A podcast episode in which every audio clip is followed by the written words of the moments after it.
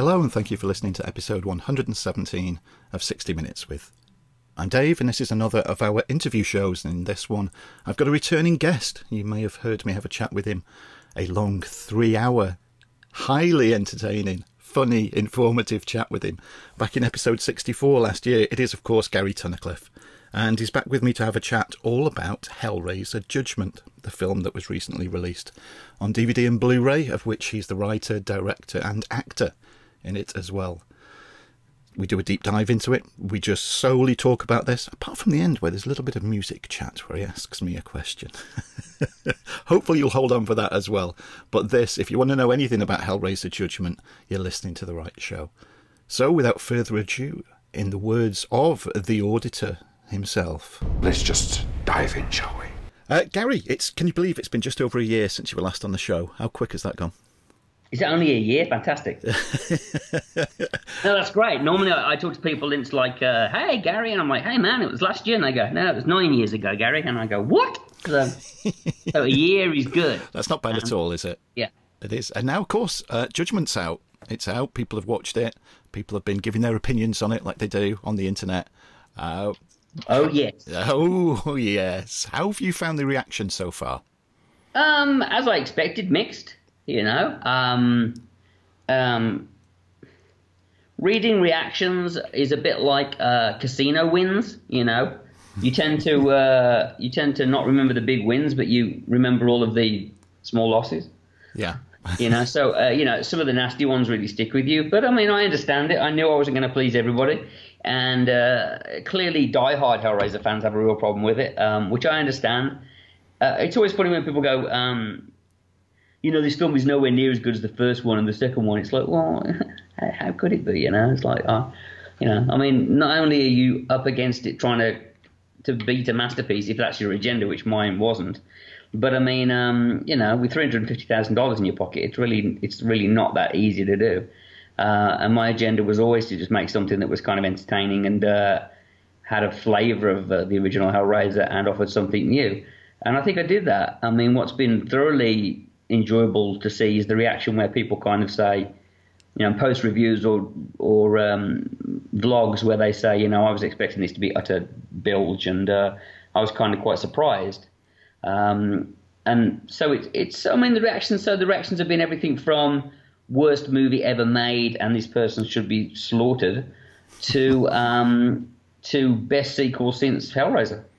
Since Hellbound, you know what I mean? Which is like, wow, I never anticipated that. I was always trying to make something that would hopefully just eke past Revelations and Hellworld.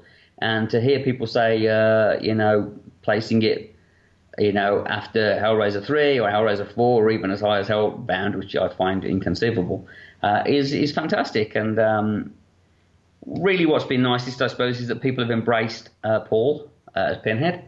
And uh, people have also enjoyed The Auditor, which has been really nice. Um, and and really, what's been nice is that people have embraced the hell stuff, which is really what I wanted to do. You know, I would I would have happily made a ninety minute version of the uh, the Auditor and the Pinhead World, you know, and all that kind of stuff. But um, you know, studios require a story that kind of ties it all together, and they wanted a uh, and, and that was where the cop story came in. So I mean, um, I feel vilified in that uh, people liked the weird stuff that I was facing so much um, opposition against from the studio at the beginning, when, and not only Dimension but other studios, when I pitched originally the kind of reimagining of Judgment to people, uh, every time I did this Stygian Inquisition thing with the Auditor and the Assessor and the jury and the uh, the cleaners and all that, people would just look at me like I'd gone completely balmy. um, so it's nice that people have reacted to that and been like, "Well, this stuff was really good, and we should have had more of that." And uh, yeah, I agree with you absolutely, you know, and. Uh, It's kind of weird when people say, you know, uh, the reviews are like, oh, you know, this film's terrible. There's nothing original in, in it at all. And I'm like, really? You, you don't find the audit slightly original? You don't think that's – you've seen that before? You know? So when people say, oh, you know, nothing about this movie was, was original or nothing was surprising, I'm always uh, – I made a comment to someone else that, you know, you know, I could just imagine being in someone's house as John Gulager is vomiting into the funnel and someone going, oh – You know what's going to happen now, right? Clearly they're going to cut to the other side and there's going to be three naked girls with their faces carved off and they're going to stick their hands in the vomit, and then he's going to be taken to a, you know, a, a room where he's going to get licked clean by three women like, oh, I've seen so many times, you know. Uh, so that was uh, annoying. And also the people saying it's a rip-off of Seven, which I find really annoying because um, I get that it's easy to do that and say, oh, it's like Seven, it's a rip-off of Seven. But, I mean, um, if... And I hold my hands up fairly and squarely and, and ask people, honestly, anyone who said it's a rip-off of Seven, I, I, I look at you in the eyes right now and say, if I was to take out one element from this film, which is the Ten Commandments as opposed to the Seven Deadly Sins, if I was just to remove that one tiny thing, his modus operandi is using the Ten Commandments, if he was to just have killed people in a random way, then... there is no connection to Seven at all. Mm-hmm. No story points, no characters, nothing. You know, Seven's a story of two detectives, you know, a, a new rookie detective joining an old-timer who's about to retire, and they're seeking this killer who's, you know, preaching, and then basically the killer is, you know, going to take out one of the detectives and kill him and kill, you know, kill his wife, and it's all part of an elaborate plan to kill his, kill him and his wife. To do this weird, you know, kind of like legacy of thing. So where does where's that the same? I mean, you know, if if, if I'd have had it that Damien's wife was going to be taken by the Preceptor and then have her head cut off and put in a box, I'd be like, yeah, it's a rip-off of Seven. But apart from one element, which is similar in a in a, in a loosely in a way, you know, like one's using the Seven Deadly Sins, one's using the Ten Commandments. That's it. Yeah. Killers aren't the same. The characters aren't the same. The the the plot isn't the same.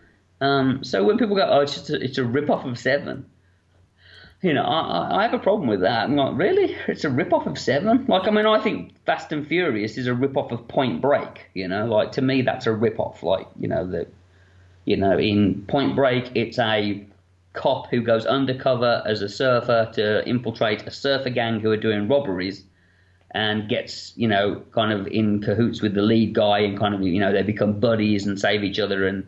and compromises his job as a cop. And in Fast and Furious, Paul Walker's character, F B I agent, infiltrates a underground driving team, you know, guys who are doing robberies, and becomes buddies with the lead driver. That, to me, is a rip-off. Yeah. So, I, so I stand fast and say I don't think it is a rip-off of Seven. I think it's got one element that's the same.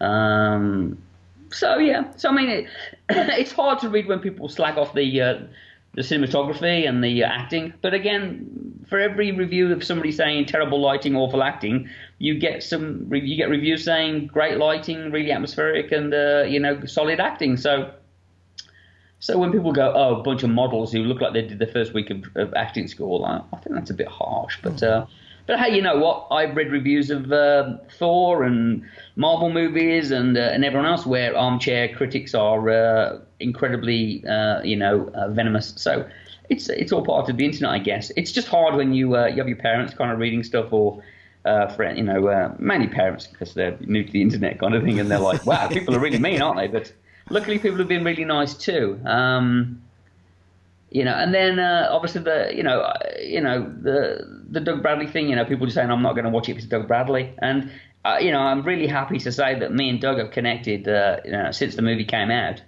And, um, you know, I've agreed to put the past behind us and move forward. And uh, Doug's been very generous, you know, and Doug said kind of like, you know, look, as far as I'm concerned, you know, Sean Connery's not in uh, the Bond films anymore, but they seem to be doing quite well without him. So uh, I think that's really, really, um, really admirable of Doug. And, uh, you know, I apologize to him for stuff that I'd said, and, and he reciprocated. And, uh, you know, we're moving forward. So um, that's good. No, it is. It's a real positive thing because there's a great friendship there and a great legacy of memories. So, uh, you know, it's really nice to be able to move forward with that. Yeah, and I think Paul did a great job as as Pinhead in this. I thought he he was really good. Um, so, you know, totally sold the role to me. You know, because I've you know I've got to admit, with Revelations, wasn't you know it it wasn't Pinhead to me. I thought that Stephen was it Stephen Collins wasn't it was was or Stephen Collins. Stephen yeah, Collins. I mean, I think, I think Stephen. You know, I mean, look, and I've I've been very verbose about the movie and. Uh, Perhaps I should shut my mouth and give Vincent a break. You know, Vin, you know uh, Vin, the director, a Victor, a break. You know what I mean? Mm-hmm. So I've been pretty, I've been pretty, uh, pretty venomous with what I've said, and uh, you know, it's, it's, it's easy to look at a film in twenty twenty and um, and uh, say what you would have done and how you would have done it differently, but you never know how the, the, the chips fall. I think with Stephen Collins, I think unfortunately from day one when Mike Regan called me when they did his live casting and they had problems with his physicality, you know, his face just really wasn't uh, lending itself to prosthetics, mm-hmm. or to the Pinhead prosthetic mainly, I should say. And um, and then I think his performance was a little exaggerated, which, uh, you know, uh, if it had been reined in, I don't know how it still would have been. And, you know, and unfortunately the, the costume was compromised and stuff like that. I mean, you know, with a budget of seven thousand dollars, it's very, very hard for a makeup effects team to do anything. So, I mean, um, yeah, I mean, again, Stephen Norrington, you know, always used to say to me, look, if you can't if you can't do it right, then you shouldn't do it at all. And maybe uh, he maybe is right. Maybe I should have just turned it down and said, look, you know, we can't do the makeup effects, or we can't do this, or can't be done in the time.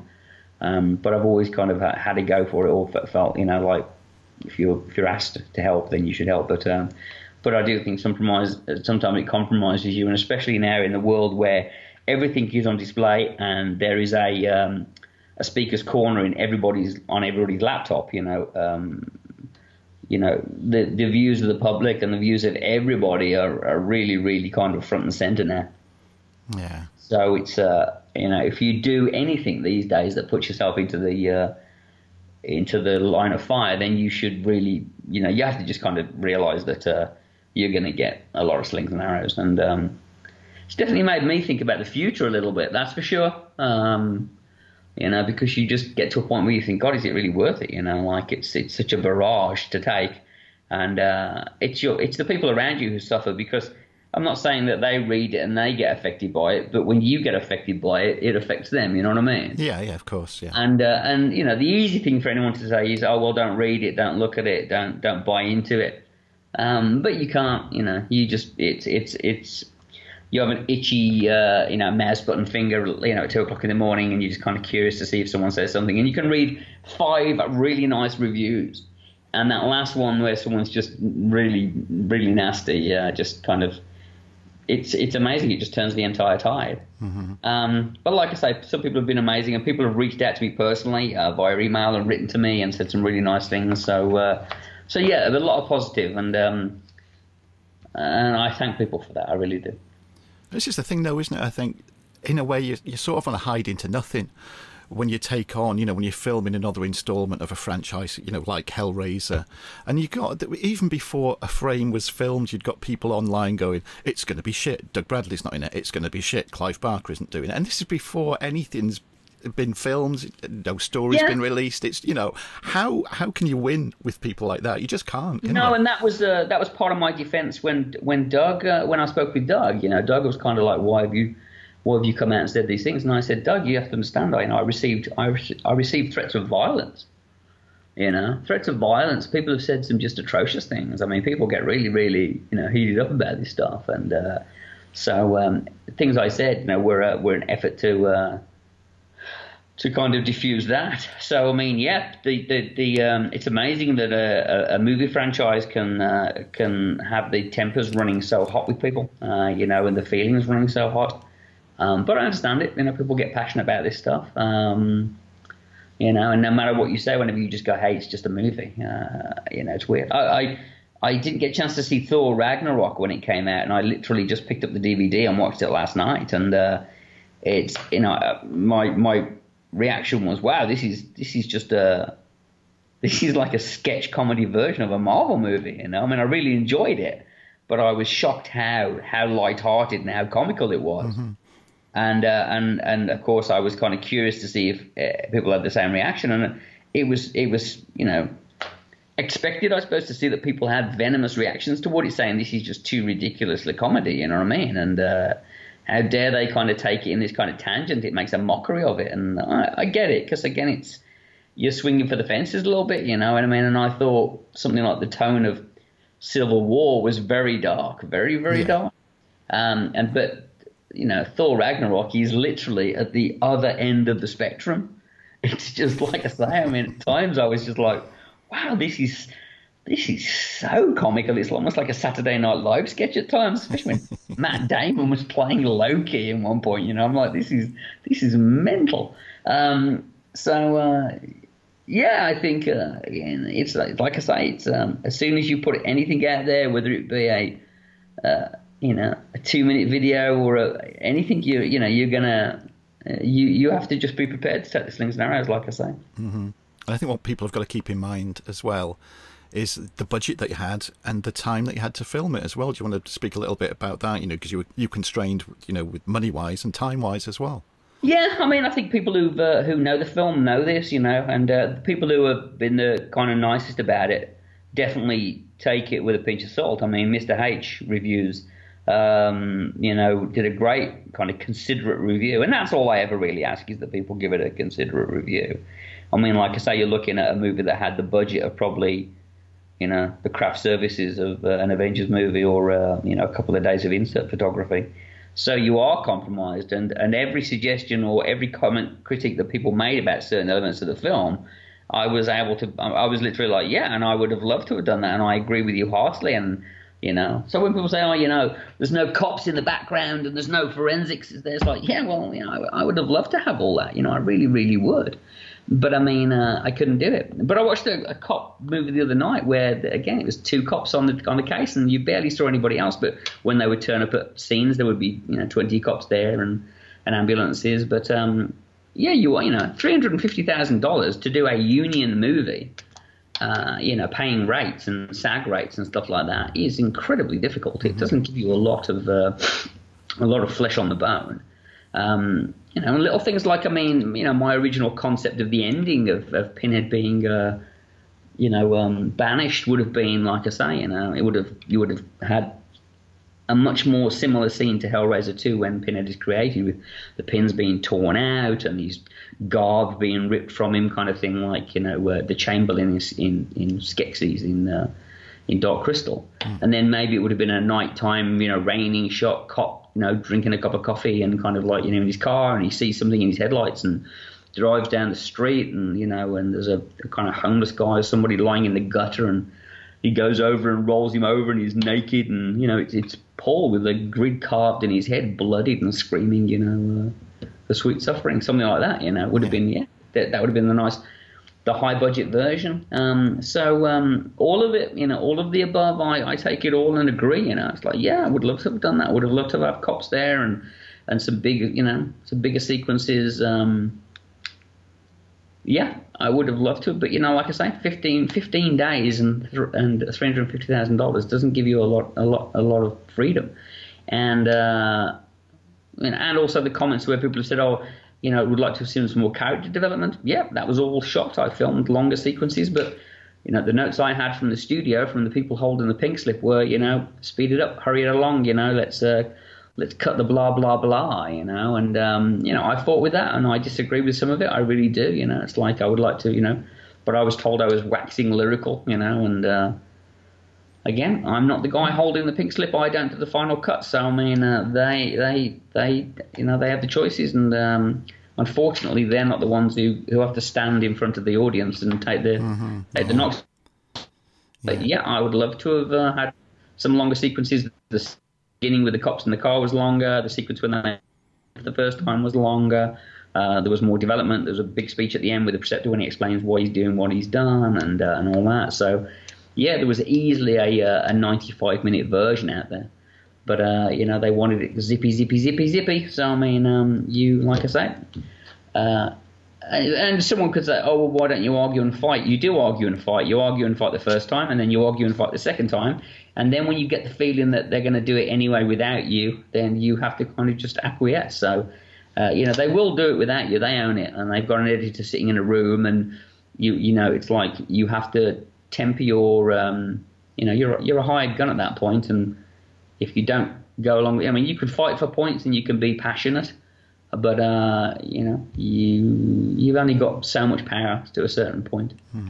So um, it's a compromise. And uh, like I say, unfortunately, the, the thing about the compromise is you have several cooks in the kitchen, but then only one guy with the chef's hat on, and he has to go outside and take the heat, you know, and that's the way it is, I'm afraid. Was there, was there anything that you filmed that ended up on the cutting room floor that they left out? Or is, is, is virtually everything that you filmed, is that in the final? Oh, no, cut? There's several sequences. There's a sequence in the church. There's a sequence. Um, there's several scenes uh, of character development, there's a scene where Edgerton's at home having kind of like a uh, a, a flashback of things. There's um, a long the sequence with the um, Damien and his wife having a big discussion about that, why their marriage is collapsing. Uh, the alleyway sequence is much longer and much weirder. Um, so there's a bunch of stuff, um, not whole, nothing for kind of like uh, effects wise, um, but just more dialogue and character sequences. You know, longer, longer takes of uh, of more dialogue and things like that. Yeah. So when was it that you got to, to see the final cut? Oh God, uh, almost two years ago. It's two I mean, years we, ago. The, wow. the, the film was once we shot it in February. Um, the film was edited. We only had three, and that was another thing. We only had three weeks to edit, um, which is crazy. Mm-hmm. Um, because we were being told, hurry, hurry, hurry, get it done, get it done, get it done, get it done. Because I figured they were going to release it in the fall of two thousand sixteen. So they hurried us along, and uh, we were told get it done. And also, they didn't want to spend any money. So you know, another week of editing, another week of uh, you know that kind of stuff adds more money. So.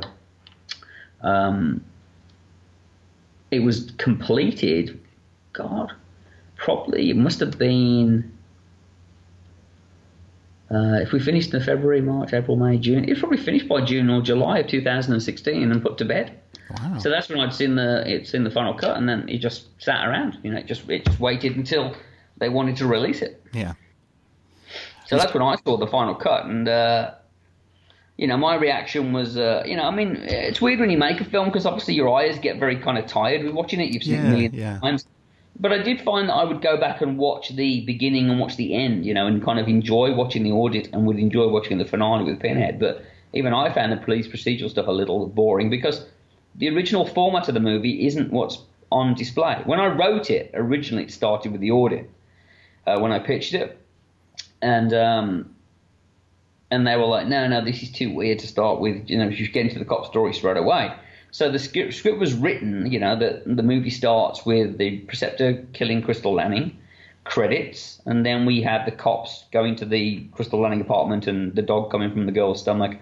Uh, and then um, Damon's character, Sean Carter, goes home, has a big argument with his wife about her birthday, sits down and has a drink and turns on the T V, and we go from the T V screen that he's watching, which is reporting a new Preceptor killing, into a T V which has got like a pair of children's shoes on top of it uh, in the squalid apartment of Watkins, and that's when Watkins gets the letter. So the original audit with Watkins took place about twenty-five minutes in. Yeah. So you would have ramped up from the dog to Watkins' audit to um, Carter's audit about twenty minutes after that, to the finale, and I felt that would have probably been a, a nice gradual build-up. But then when the studio saw it, they were like, oh, let's get into, you know, they liked the audit, and they were like, let's get into that straight away. And it was really weird for me, because like I say, originally I pitched it that way, so I had an affinity for that kind of, um, that kind of uh, structure. Yeah. And I thought it was very European and very Asian to just kind of like start off with twelve minutes of weirdness. Um, but I did worry that it would be kind of like a bit of a, a climax, you know, a, a big, massive amount of fun stuff. And then there would be a lot of kind of boring police stuff. And I think I, I feel that way now. And I think people who watch the movie feel that way. So I it would be nice to have seen the original cut play out, because it was written that way and it was quite nicely structured that way. And I think there was a nice a nice build up. It would have gathered momentum. Um But, you know, there was also talk at one point they wanted to cut the audit out. They were like, let's lose all this weird stuff with the the oh vomit God. and the girls. And I was like, please, please, please. I mean, I was literally on a conference call and I was on my knees. Uh, because, you know, one person in a room tosses an idea like that out. And, and, you know, you only need one person in the room to kind of go, oh, well, that's an interesting idea. How would it be without that? And it's like, you know, before you know it, you're facing a, a tide. So um, luckily they didn't. And Matt Stein, um, sorry, Matt Signer, was very, um, very supportive of me on that, and uh, you know, all the guys at Dimension were, were very good. I mean, the weirdest thing was is that I think by the time we we shot the movie, and I had one set of executives, and by the time the movie came out, um, or actually we'd finished the post, half of those execs had left, and by the time the film was released, I would say that eighty to ninety percent of those executives had left the Weinstein Company. So it's very weird because them. You know, I was in situations where uh, new executives were coming on board at one point, And they were going, oh, why did you do this? And why did you do that? And we hate this. And I go, uh, well, the guy who was in charge before you wanted that. Yeah, yeah. You know, unfortunately. And I agree with you, but we had to change it because, well, he's not here now, so you need to think about doing this. And it's like, yeah, well, I did that. You know, it's like, uh, I understand the new broom's coming in and sweeping clean, but, you know, you do understand that, you know, we, we you know, this, there was a process in place before you got here, and we did do what you're suggesting, and I was told to change it. So, I mean, that's the uphill battle, isn't it? You know, that's the way it goes. Yeah, and that's the thing. And that's what I wish a, a lot more people had taken to mind, you know, before hitting the keyboards, because they see, you know, they see your name as the writer and director. And you, like you've said, you're, you're at the forefront of it. It's you that gets all the shit shoveled onto you as well as the praise. You know, you've got to take both sides of it. But it's there's all these different layers that, you know, that frustrate you as you're making the film as well. Yeah. I mean, even people who, are, you know, people who... went to stop to watch the movie and then went, oh, God, hold on a second, this guy wrote Revelations. Oh, well, this is just going to be dreadful. Mm. You know, so it's like, uh, you know. But again, also while I've been watching these reviews, it's been really weird to see people saying, you know what, kind of like Revelations, you know, which is really bizarre. and, and they're out there, you know, people are out there. and Or at least seeing that the story had some merit, you know what I mean? And that, uh, you know, I, I I would love to have, uh, you know, the one thing that... Uh, Uh, Victor Garcia had that I didn't have was his movie was the was an you know when they were making Hellraiser Revelations, uh, Scream was being made, so all of the focus and attention from all the executives at Dimension was on Scream, and no one gave a shit about Hellraiser, so they could have literally shot a you know a circus-filled comedy porn movie, and no one would give a damn. No one was watching. So I and, and unfortunately I was not like that. I had the eyes of the world on me because it was the only film that was being made by Dimension at the time. So they were very, uh, you know, on top of what I was doing. Uh, so I feel that he had a, an opportunity that I didn't have. While he had a little less money, you know, he had, he had a couple of hundred thousand dollars and a couple of weeks. He did have the um, the freedom of just kind of being able to let loose. And I, I you know, uh, you know, as you can see by my imagination in uh, in in Judgment, I have some pretty bizarre ideas. Oh so you, yeah. You can imagine how it would have been had I been let off the leash. So. And your acting, we've got to bring up your acting in it because, and rightly so, I say, you've, you've had some really good praise for your portrayal of the Auditor in this, the, you know, the character. Uh, and I've watched, you know, I've watched the film a few times now, and it's it's definitely one that warrants repeat viewing. I've I've got some, something different out of it every time that I've watched it. But I think one of the constant things is is your great performance as the Auditor. Um Everything about. I mean, tell me a bit. How did how did you? Come on, let's let's get a bit all acty. How did how did you sort of go into into the character? I know you wrote it, obviously, but when you're in front of the camera, there was any sort of process that you did? Because I love the way that you deliver the lines. You got the movement. You you know you got that your shuffling feet and all of this. How did you build the character of the Auditor as a performance? Um, yeah, and, and I am going to sound very actory when I answer this, I suppose. Uh, is that honestly, I I truly find that. When I turn him on, when he when he when I when he comes through me, I mean, and it it really does feel like that. Um, I I almost lose uh, sense of who I am. It's really bizarre, very strange. And I've I've I've I've had that kind of schizo personality for years. When I was a singer in a band, and uh, or you know, when I do anything uh, performance wise, uh, I tend to I tend to be able to you know I tend to click over into a different mood. Um, so. When I was writing, I had a feeling of how he would speak and uh, what he would kind of be like. Um, what was very strange was, you know, designing the character and then months after the film was finished, you know, flicking on the T V and Schindler's List popped up. And then I saw, you know, um, Ben Kingsley as Itzhak Stern in Schindler's List and going, oh, my God, look, look at the similarities, the wardrobe and the glasses and, uh, you know, and that kind of little blue collar kind of guy. Mm-hmm. So I definitely think there was an inspiration from that character. Um, Regarding the, the, the accent, I, I, I wanted him to have a, a slight German tone, and, and I really hate when English actors are very this and that is a German accent, and it is all like this, and you will go here, and, you know, Mister Watkins, you know, it would have been like that, very pointed. And uh, my experience of living in Germany and Austria and uh, and then having German friends is that they tend to have a slightly stilted accent that is just a little different and odd. And it isn't really very different at all. And there are only words that sound different. And that is where the voice of the Auditor came from. So, you know, shall we just dive in, Mister Watkins? Um, you know, it's like that. And then I found that even now, just talking on the phone, doing it with you now, my shoulders hunch. And uh, I, I, I make myself myself shorter as the character. I'm not that much smaller than Paul, but uh, in the role, if you look at me, I'm really kind of dwarfed by him.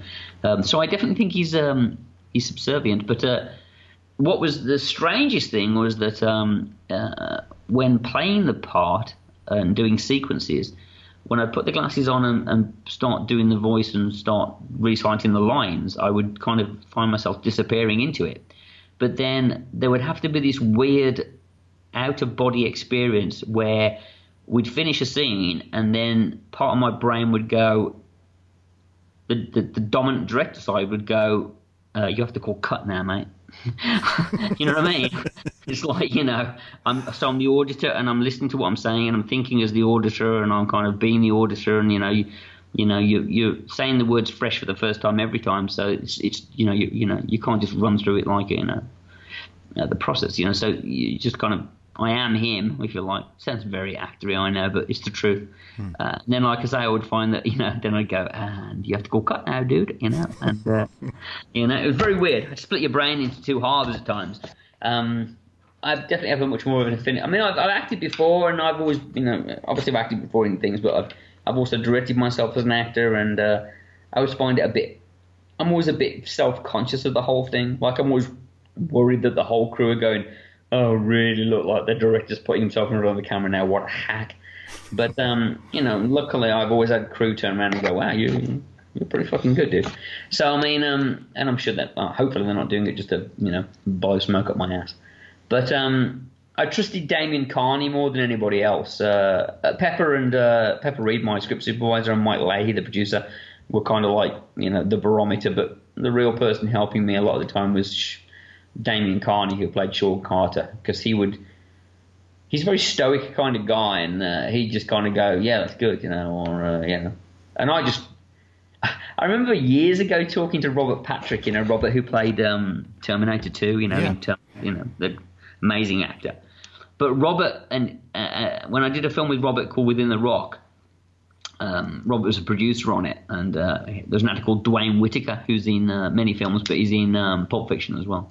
And he said that when him and Dwayne would do scenes, they would they would literally try to to beat each other by doing as little as possible in scenes. You know, literally do nothing, literally just say the words and just, you know, not blink, not breathe, just say the words as flat as possible. And he said it was amazing because directors would come on and go, that was amazing, that was incredible, had so much power what you're doing. And uh, and I learned a lot from that. You know, like it's true sometimes, especially when you're wearing a makeup. Because the makeup is saying such a lot for you. Um, and I knew that wearing those big glasses and having those cuts, that one little head flick, you know, uh, would give it a very weird kind of look, you know, and kind of like would have this weird insecty kind of vibe to it. Mm. Um, so that's where some of it came from. It's just uh, looking at yourself in the mirror and looking at how your face reacts. And uh, and then a stillness, I think, is, is key. I think that's a key to I would say to most acting, and uh, you know, I'm not trying to be some great Olivier kind of like, you know, guy here, but it's amazing sometimes. Like, you know, you you you know you you often hear the you know, you know, alas, poor Yorick, I knew him, Horatio, a fellow of infinite jest. You know, he you know he has bought a thousand times, and it's always a bit kind of like, you know, it's too much, right? Yeah. And it's amazing if you go the Branaway and just do you know, you know. Alas, poor Yorick, fellow of infinite jest. I knew him, Horatio. Or you know, it's, it's you know, it just ha- it has so much power.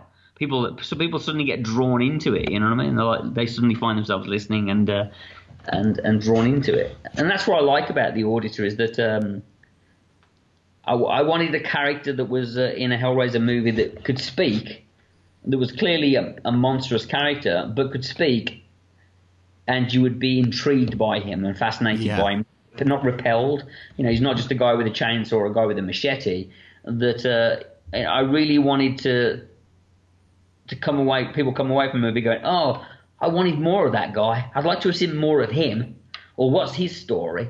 Rather than, "Oh, you know what? They could have cut. They could have cut that guy down a bit." Like blah blah blah all the time. You know what I mean? And like, and it's been nice that people have actually said that. Like, "Oh, well, I really like The Auditor." Yeah. Like.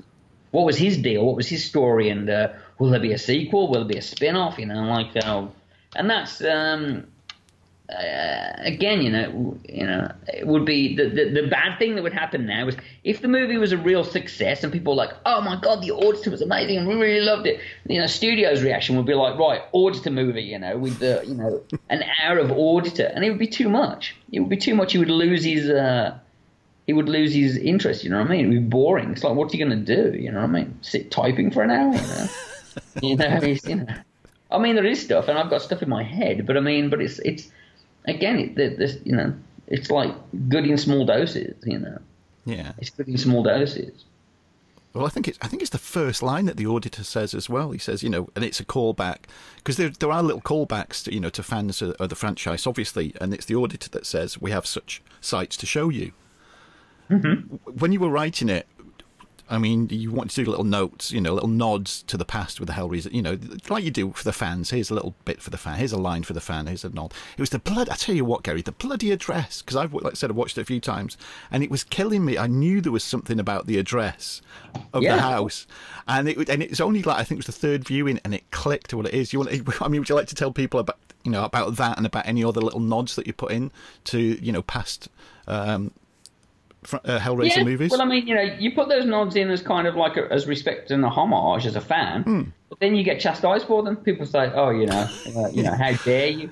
How dare you use that line?" It's like, well, I was trying to, I was trying to kind of like, you know, give a nod and a, you know, yeah. homage, you know, and and show respect. You know, it's like, you know, now get kicked in the teeth for it. Um, and the, one of the worst was was someone who said, you know.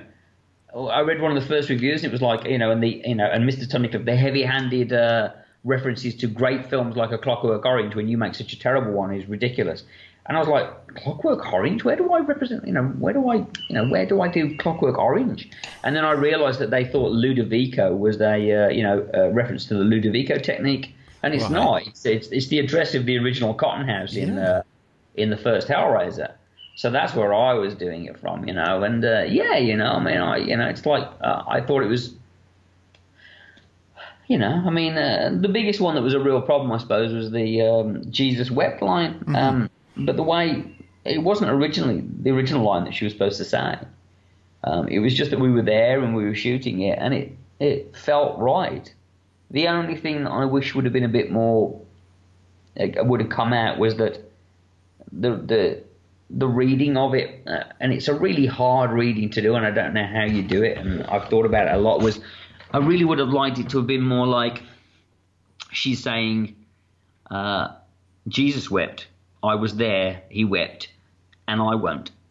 Yeah. You know what I mean? Yeah. Like, you know, like she'd go, you know, he says, you know, you know, are you the way? You know? And she goes, Jesus wept. Yeah. You know what I mean? Like, you know, like taking the piss out of him, really, you know what I mean? Yeah. Not the kind of like uh, brilliant delivery that um, that Andrew Robinson did in the first Hellraiser.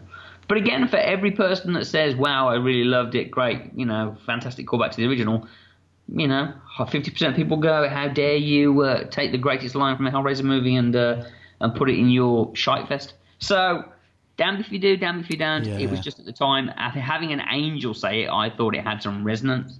Uh, but, uh, you know, you do what you do and you have to stand by it. And I liked it. And when I... whispered it to Helena, she loved it as well, and everybody who was on set who was Hellraiser fan was like, oh yeah, that's so cool. So um, you know, it seemed like the right thing at the time, but uh, for those of you who like it, thank you very much. For those of you who don't, sorry. Yeah, I always like the little nods, you know. You know, what else could she say? You know, I mean, I think I, you know, I, I think she was like, do your worst, or you know, I'm ready, or I can't remember what I'd written. You know, it's too long ago now, but there was some line in there. It's like people have said about the ending that's very polarising, you know, to banish Pinhead.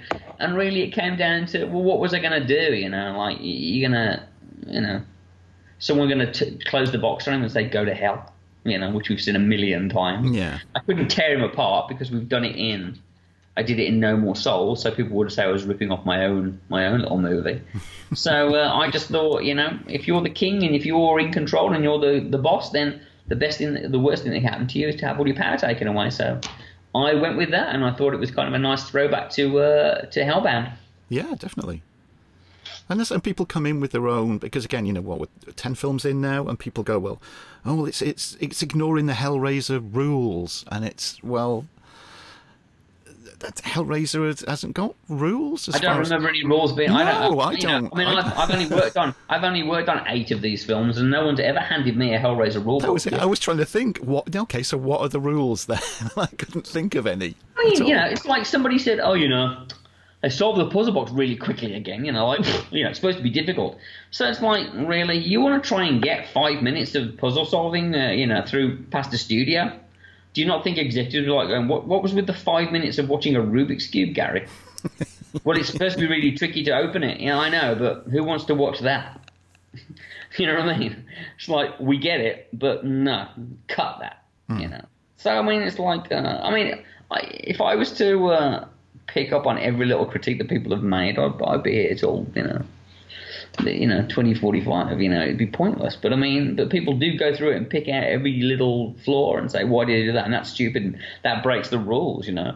Um, and I mean, somebody said, said like, oh my God, this is not, someone, someone's critique was, oh, it's so disgusting the first twelve minutes. Like, it's really disgusting and it's just horrible and nasty and, and yucky and disgusting. And I'm like, uh, it's fucking hell, mate. you, you know what I mean? Like, it is, it is hell we're in here.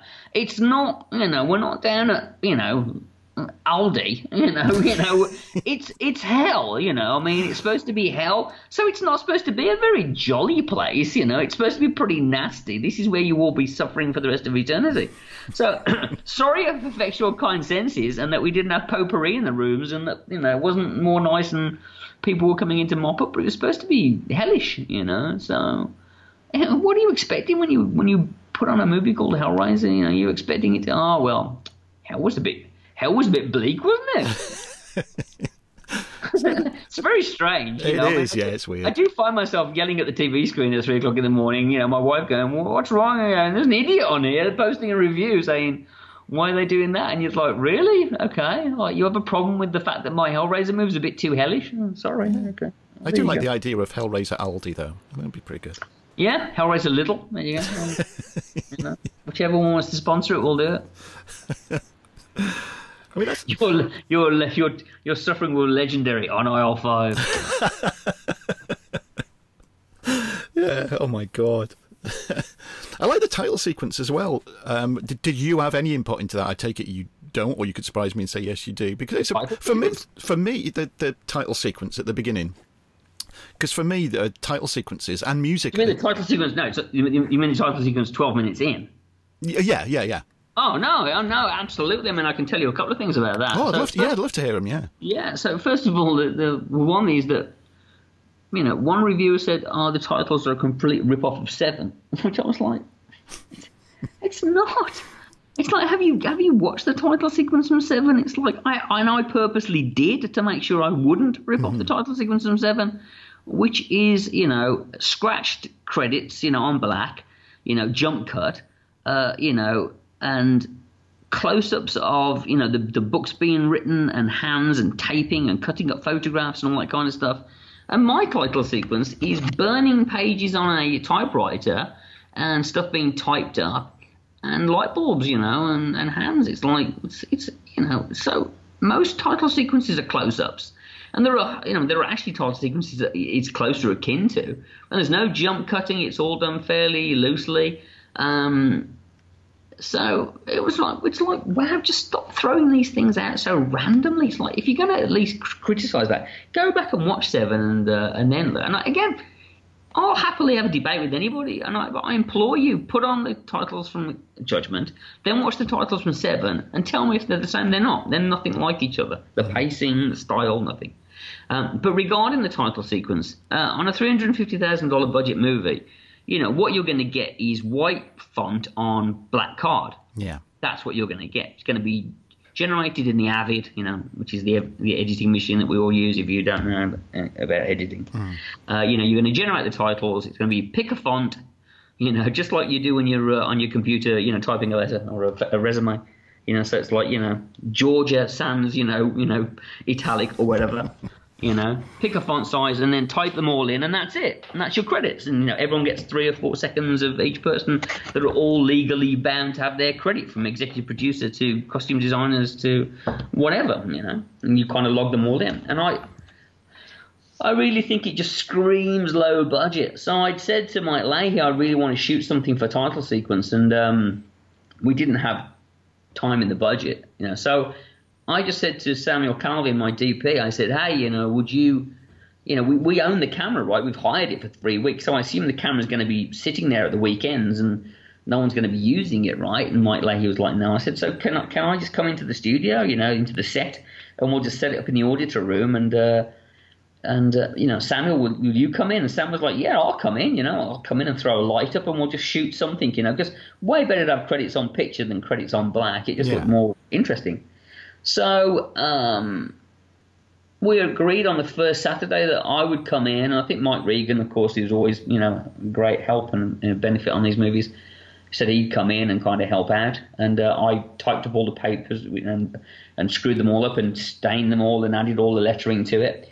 And then I came in on the Saturday, and we re- agreed to come in like midday. You know, we'd worked pretty late on the night before, and we agreed to come in late on the, the Saturday about noon to just come in for a couple of hours. And when I got in, there was about six crew there. Matt Bowski, the gaffer, and uh, several people had come in. And uh, I was like, well, Mike, did you pay them? You know, this is great. And he was like, no, everybody came in for free. So everyone just came in. They heard you were coming in, and they said they wanted to help out. So we had a proper lighting crew and everything. Wow, and uh, we just shot. Yeah, it was really, really, it was very humbling, and, uh, you know, got a bit misty-eyed because, uh, you know, to get there and see the whole crew smiling and everyone like with coffees and donuts and kind of thing. And they'd all, you know, one person had stopped at the donut shop around the corner, one person had gone to Starbucks, and it was all out of everyone's own pocket. And it was a testimony to the fact that people were having a good time on the film, and uh, I really loved that. It was amazing. So, um, yeah, you know, we ended up being able to shoot a proper title sequence, which I, I really like it. I think it's fun. It's a bit yeah, different. Yeah. And it's got the flavour of the film in it. So, um, yeah, it, you know. And there was actually a, an end sequence as well done, um, uh, which we never got to use. But originally, the... the end scroll of all the credits was done whilst there is a news report saying that, you know, basically summing up the, the what happened and how the Preceptor had been caught. And then it says that they are now going to um, a, um, press, a press release from the church, from the Roman Catholic Church. Mm-hmm. And the first ever female uh, appointed um, cardinal will be addressing the matters of the Preceptor. And they introduced a female cardinal called... Uh, Angela LaJoffie, and it's it's Jaffiel um, in a cardinal's outfit, and she does this thing where she recites this basically thing saying how that appalled they are at the act and the Preceptor, but at the same time they're happy that people are, you know, church attendances are up. And, uh, you know, basically she finishes by saying, so it's great to see that something terrible, something good can come from such a terrible, terrible thing. Mm-hmm. And it finishes, and it's, it's done as a pushing closely going on. And, and Helena learnt this brilliant speech, and it was really weird because she'd got the green contact lenses, but she'd got this red cardinal's outfit on. And uh, and it was kind of spooky, but it was a, a really good speech. And she, she memorized the whole thing and did a brilliant version of it, and did a great little... Um, what I call it, a Damien smile at the end. You know, you know, the original Damien when he yeah. turns around, and, and Richard Donner had said to Harvey Stevens, don't laugh, don't laugh, you know, and don't smile. And, of course, he did, and that creepy smile was what everyone remembers. But uh, she did a little wry smile at the end of it. So that was one piece that would have been nice to keep in, and maybe I'll be able to get that released on the internet at some point. But, um, yeah, it was nice to be able to shoot something, because I, I feel that credit sequences... Uh, you know, again, tend to make things feel a little bit high, higher budget. I think no, even if subconsciously, I think if you suddenly cut to black card and white things, it just feels cheap, whereas something that's over film tends to feel a little bit nicer. Yeah, and some of the work that goes into credit sequences it is is great. I hate it on Netflix, and I know it's usually on the T V shows, which and they probably do this because in repetition you're watching episode after episode, where it gives you the option to skip past the credit sequences mm-hmm. and the titles. And I hate that, because I think, you know, all the work that's gone into it and the creativity, and I just, I I don't know, am I like getting old that I like to watch these things, and it just, it's, no, and I, I use I, it as I a build-up, you know. I tend to try and plan them on every, even the little films I've done, I always try and plan out the credit sequence, and if I get to direct again, then, uh, you know, with a bit more money, it'd be nice to do something more elaborate. No, I was always a fan growing up of, I think, especially Brits, you know, you're a fan of, uh, you know, the is it is it Maurice Bender who did all of the, the James Bond credit sequences and those things, you know. So I've, I've always had an affinity for credit sequences anyway, and especially good ones when they actually have information that um, relates back to the film. And I know Ridley Scott's done some great ones as well. So, uh, yeah, I, I liked it, and... I enjoyed doing it. We had some problems, of course, because unfortunately some of the credits, that, like I say, by the time the movie came out, some of the executives were no longer with the company, so we had to remove their credits and have new ones. Fucking ridiculous. You know. And again, it's things like this that you just don't really think of, do you? You know, oh shit, you know, as, as somebody just well, watching the film. Very obvious removal name from the film, uh, you know, in the executive producers. There's, there's only one Weinstein in there, you know. And, yeah. Uh, yeah, so. Oh, God. Well, I remember you mentioned growing up as well. I remember growing up, and obviously we went through all the big video nasty thing over here in the U K. Yeah. Uh, one of the things that was a big no-no, and they kept cutting out the movies, it was always blood on boobs. You know, if there was if there was a topless woman or naked woman, you couldn't have blood on the boobs. Now, obviously, the jury in judgment, they get their boobs splashed in blood. Uh, Was this? Was there any reasoning for this? Was it you wanted you or the studio wanted nudity in there, or was it you, you felt that it fit the characters? It was all you. It was all me. Yeah, uh, and I'm, I'm not particularly, you know. Don't get me wrong. I'm not sitting behind the camera, you know, you know, with my hand down my trousers or anything. Oh, no, uh, of course. Just uh, the reality. No, trust me. I've worked with directors who are like that. Really? Oh my God. Uh, no, really. I mean, I've worked with directors who are, you know, basically getting their jollies off while filming sequences. Mm-hmm. Um, but no, it was. Um, Very simply that um, regarding the jury, had to do really the clean the, the cleaners I'd always seen as being old ladies. I mean, they they were always a hint of the, the three hags from Macbeth. You know what I mean? Yeah, it was yeah. always to be, and I wanted them to be like the lady from Room two thirty-seven, to be just hideous crones. Uh, you know, unfortunately, we couldn't get any old old ladies, so the girls ended up being kind of like in their late fifties, early sixties. Uh, you know, and um, No, that was as old as we could get with them, you know, and they were great, and they were kind of like, uh, you know, heavier set, so it was good. Um, but so they were always going to be naked. The jury, they were written as being fully naked. I actually don't like shooting young girls fully naked on set. I think it's a bit, it's a bit weird and a bit creepy, and also they're sitting on the floor. It's kind of, you know, hygienic. Yeah, yeah. And and I don't really, like I say, I I don't find nudity that in in in. in in kind of enthralling anyway. I think once you've seen it, it's like, you know, it's, everyone's got the same bit, so it's like a big deal. But if you're going to costume them, it's like, what are you going to wear? And on a low-budget film, when you can't really design stuff, it tends to be, you know, if you have characters, then the costume design is going to rustle off to, you know, JCPenney or Sears or Walmart or Target and try and find clothes for people, you know, and then age them down. And that's fine with cops and things like that, but with characters that, you know, have to be a bit more designed, uh, it doesn't work. So I always felt with the jury that uh, nude was better, you know, semi-nude was more interesting than mm-hmm. badly clothed. Yeah. And I like the idea. I was really going off this idea of kind of like, you know, Clive Barker's kind of ideology in the past, which was, you know, he used to call beautiful disgusting. So I like the idea of a girl who's got a really kind of like voluptuous body, but then a hideous face. It's like challenging mm. a guy to be turned on by it. You know, it's like, would you fuck this woman? You know yeah. what I mean? You know, she's got half her face ripped off and she's got exposed blood and sinew, but she's got a sexy body. It was like the Crumb drawing where he used to draw a woman that was really athletic with big boobs and a, a great butt, and then she'd have no head. You know what I mean? um, so it was kind of like that in a way, I guess. Um, but the, the bloodbath was really... The, the the order is is edited down, and you don't get to see the true, you know, um, the true, what's the word I'm looking for, process of what you're seeing, which is that the pages that the words are being etched onto are skin. They are flesh. They're not paper. Yeah. They're skin pages. So what happens is each person who is, is audited, they're, they are... You know, they're audited, their blood goes onto the skin. The skin is eaten by the assessor. He mm-hmm. throws it up. The judge put, the jury put their hands in it. The next per, then he's taken away, stripped naked, licked clean, uh, cleaned on the inside with the, with his with the spit, and then his skin is stripped off. And then the idea is that the skin is thrown to the jury. Around the necks of the jury, they're carrying scissors. They then cut the skin up into flesh-sized pages. It's given to the auditor, it's washed and dried, and then those are the new pages for the next audit. Yeah. And in the extended cut of the cleanse of the Watkins, you actually see the pages being cut up. If you look around the necks of the jury, they're wearing scissors around their necks.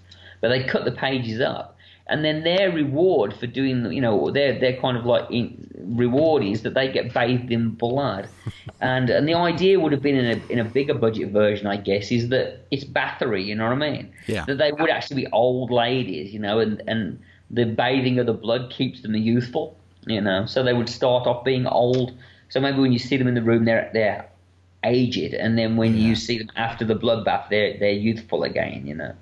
Um, so it was a bit of a, a, a homage to uh, to Bathory, um, but I also just thought it was just a really biz- a really bizarre image to see uh, cascading fountains of blood. I mean, it's kind of again, it, it's it's a bit of a, I suppose it's a bit of a piss take on the slow motion hose shot. You know, we were seeing these cars, yeah, yeah. girls are getting a, a hose sprayed on them, and they're kind of like, you know, acting very kind of sexy. I just thought, what's the most unsexy thing you could hose a girl down with?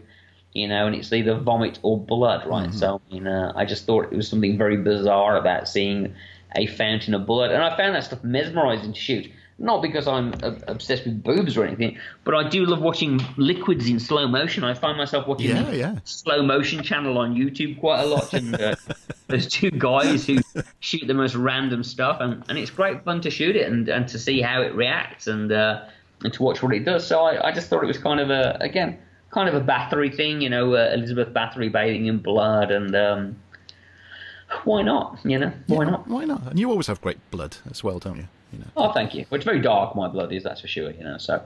But yes, I mean, um, I don't know, I mean, it was really funny because uh, originally I'd said, hey, let's go for an unrated cut, and they were like, no, no, no, and they cut back on some of the nudity.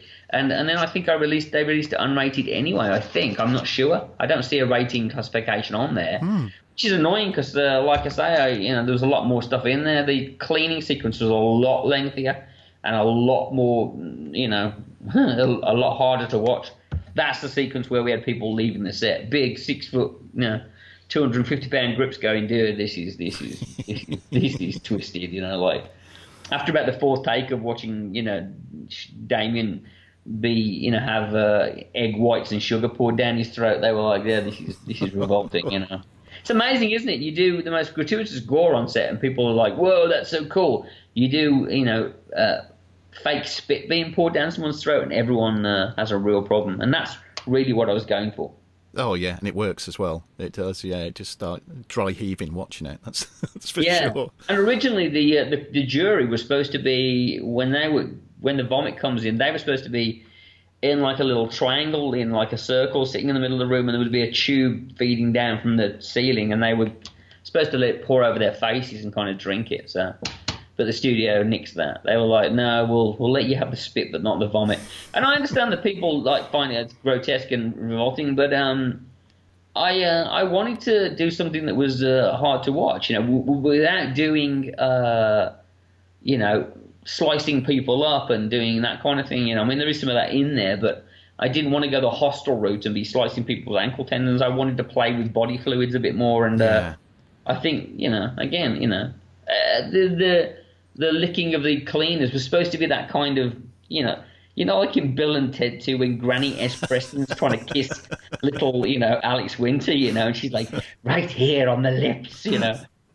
I think we've all been in that situation, rubbing well, a little it, yeah. woman's old lady's face kind of right in you, and you can see their hairy mole and their hairy lips, and they're trying to kiss you, you know. And it's, and I wanted to kind of go back to that, I think, you know. So with the cleaners, I think that's that's my nightmare, being relived there of some hideous old aunt or someone, you know, trying to give me a big soggy kiss when I was, you know, six, seven years old, and just thinking, oh, this woman smells funny, you know, they get they get off me. And, that is it, yeah, that's definitely it. When it's something that you can relate to like that, it just makes it that bit more horrific, definitely. And you bring yeah. you bring your own, like you said, with memories like that, you just bring your own little bit into it that you're watching as well, which just adds to, you know, how disgusted you're going to feel too. I think so, yeah, I think so. And everyone, you know, no one likes vomit, you know, so oh, I mean, no. uh, you know, and I didn't go the, the poop route, you know what I mean? So, uh, you know, there's no pee in there, there's no poop in there, so, you know. Yeah. I know people are going to be listening to this, and you've said, you know, stuff that's been cut out of it and everything. How much is in your control? Because you always get, you know, and I'm the same, you know, I'm a big cinephile. I love everything. I'm completist. I've got fucking way too many films in the collection, I guess. But you want to see everything. You think, oh, Gary's just said this was filmed and that was filmed. How can we watch it? how much is in your control if you can get it out there, either through, you know, the usual, oh, here's the director's cut, or you putting it out and having, you know, on a YouTube channel? What sort of control is there for that one? And, uh, and, and possibility I mean, yeah, of it happening. Dimension, Dimension owns the film, and right now Dimension is kind of in a state of flux. You know, yeah, definitely. The Weinstein Company, who owns Dimension, have gone bankrupt. So, I mean, I don't know what Dimension is right now, but I mean, I don't think I'm uh, legally allowed to put out, you know, uh, you know, my own cut of the movie, you know, because mm. it would be, uh, you know, and, and you couldn't anyway. Because this is what people don't realize when they're like, oh, you know, you know, director's cut, or, you know, edited, you know, a longer version. It's like, you know, it, that's all very well and good, but it affects so many things. There's a knock-on effect, especially mainly with um, sound effects and with score, because someone has to generate score. Otherwise, if you did an extended cut, even if you had two minutes, it's like if it's not done properly, then the score's going to have, you know, you have two minutes yeah. of missing of music. And it's like trying to, you know, it's like a, having a uh, a mile-long piece of string. You have to, if you're going to cut it up into pieces, you've got to put it back together seamlessly, and that's that's where the, the money gets involved, because it's got to be graded, and it's going to be uh, the shots will be found, and you've got to be color timed to match, otherwise they won't look right. So there's a lot of work that goes into that kind of thing, and it comes down to dollars and cents, you know. And I don't know if there'd be enough cash merit for, you know, people saying, oh, we want to, you know, how many people are going to buy an extended cut of or a director's cut of Hellraiser Judgment? I mean, I know the film's done quite well because it was yeah. quite high up in sales at Amazon, and it sold out for a little while, and it was like number three in their top horror films, which is great. But again, I um and and you know, maybe I'll have some kind of weird cult status, but I mean, it is what it is at the end of the day. It's the tenth movie in a in a in a Hellraiser series. Mm-hmm. So I mean, um you can only, you know, it just, you know, sound like the feral kid from uh, from Mad Max, you know, the my cut lives now only in my memory. You know? Yeah. What's uh, so, you know, and I actually, I did discover a cut last night. I actually found some images last night, and I found the original trailer that I cut. Oh, yeah. Um, back in, uh, when we first finished the movie, I, I like to cut um, a trailer straight after the film comes out, so that you can show the studio and just say, hey, look, here it is, you know, give yeah. us a give us a breather. And um, that I might be able to release, because uh, it's kind of like it's, I own it. So yeah, uh, and it's actually very similar to what they released, but uh, there's some, there's, it's nice because it's got the Christopher Young score on it. But um, I don't anticipate that uh, director's cut being, you know, going out there. People will just have to. And it's also easy for me then to talk about what great sequences I shot and how fantastic they were and how brilliantly written they were and directed they were, and uh, how they would have made the film just like appease everybody. That was it. And Siskel and Ebert and everybody, and it would have been two thumbs up across the board. But damn those cursed producers and their pesky things, they ruined it. Damn them, damn them, That's damn it. Them. It, it was a masterpiece until then. Uh, but God, unfortunately, I can't seem to find those sequences. Damn, you know what? What a shame, man. Looking that back scene, at it now. That, that scene with the two hundred horsemen of Cenobites oh coming down God. the hill and the army of pinheads was just so good, but they just oh. got it. So. Oh, yeah, maybe I'm waxing lyrical, and maybe they aren't as great as they were, but uh, I did, I do remember, and I did see some stuff last night where I was like, oh, that was pretty good. See, that was kind of a cool sequence, but yeah. it is what it is. What's it been like now? You know, it's out there and it's all done. What, what's looking back on it? What's been the most rewarding and the most frustrating part of, of Judgment from, you know, from the beginning planning right through to now when it's out there? Uh, there was definitely a moment where you think, God, should I have even bothered? You know, mm-hmm. should I have even bothered? Because it, it, for a while, there was such a, a torrent of nastiness about it. Yeah. Um, the most rewarding thing has been seeing uh, the good reviews and the bad reviews, and then people, not me, because I don't get involved online, because I'm not on Facebook or Twitter or any of those things, but people fighting for the movie, you know, like so people posting comments and saying this movie blows or whatever, and people going, oh, I don't think it's that bad, you know what I mean? Like, I actually quite liked it, you know, and people not being afraid to stand up and say they enjoyed it. Yeah. Um, the most, you know, the hardest thing about really personally was just losing my friendship with Doug, and the most rewarding was getting that friendship back, or yeah. at least being able to talk to Doug again. So, uh, you know, I'm, I'm happy about that.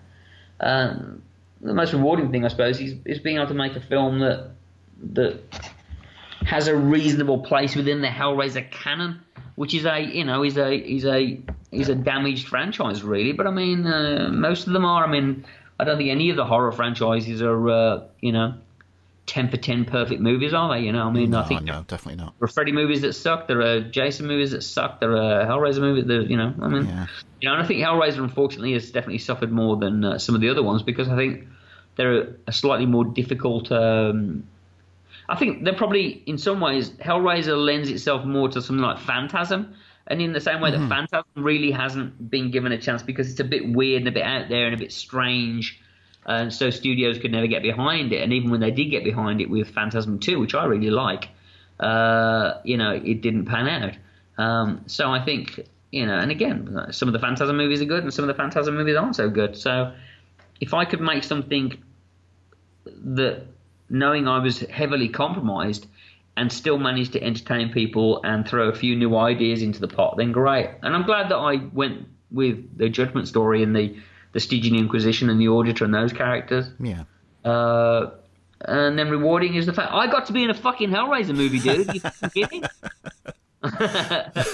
Me, yeah. me, the dude who sat and watched the movie in nineteen eighty-seven, nineteen years old, in the, ca the classic canon cinema. I got to be in a Hellraiser movie, having a conversation with Pinhead, holding my own, and uh, yaboo. Well, you know, like, fuck everybody else. You know, like that's the best prison in the world, dude.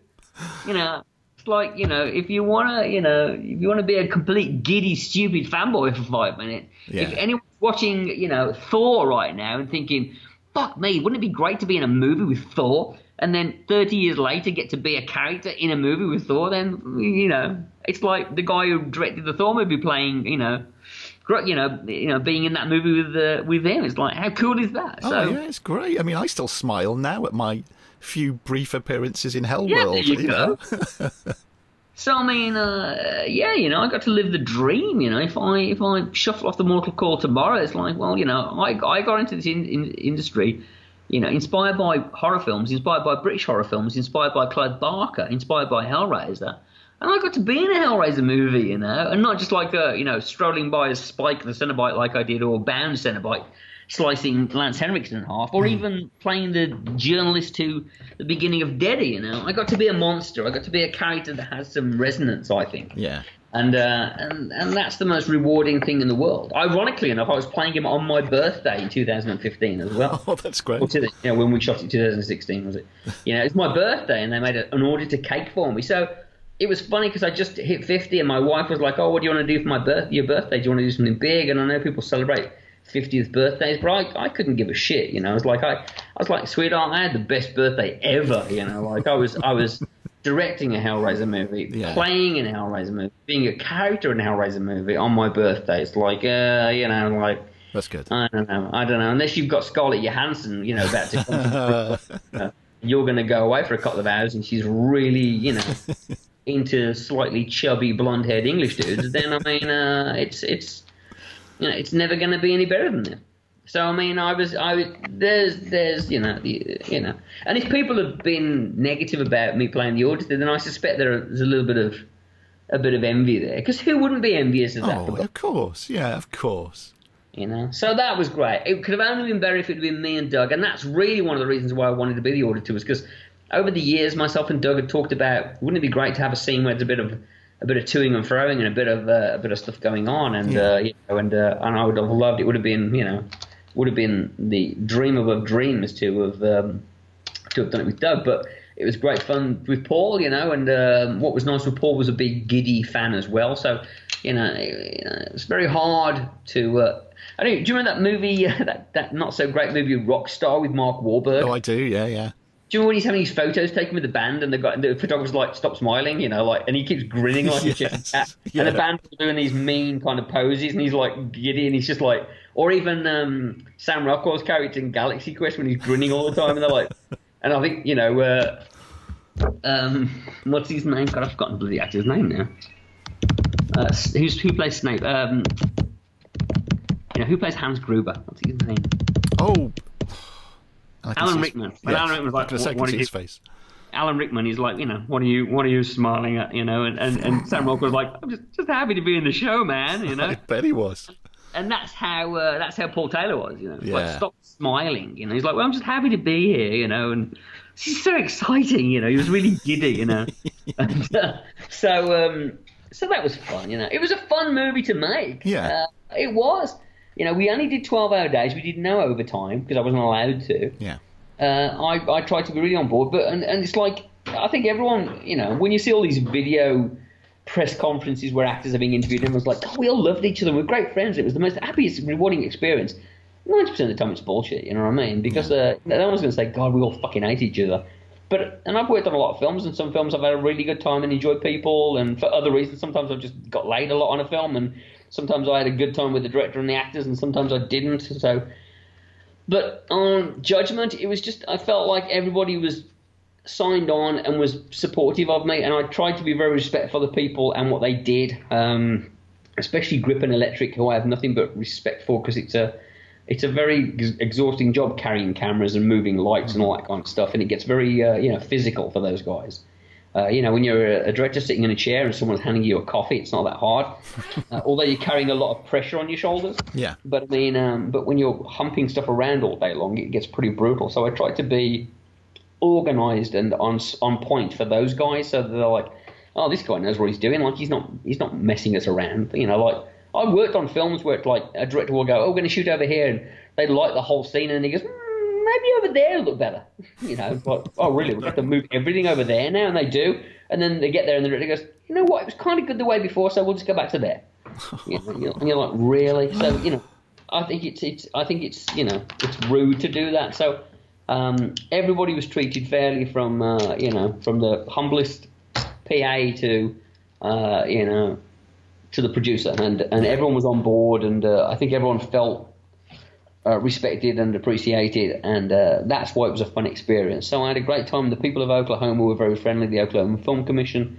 Um, we had a great time, and um, yeah, there wasn't there wasn't anybody on the film who I felt dragged their feet or was. Uh, Who was miserable, or uh, you know, or or just oh, you know, hey dude, it's just a fucking paycheck, you know what I mean? Yeah. Um, and that's that's great, you know. So it was a it was a fun experience, and um, yeah, I've got nothing but good memories of it. I, you know, I'm not saying that I, ha- you know, I keep in touch with people, because over the years of working on a lot of films, I'll tell you now that I barely keep in touch with anybody I've worked with. You know, I mean, you just.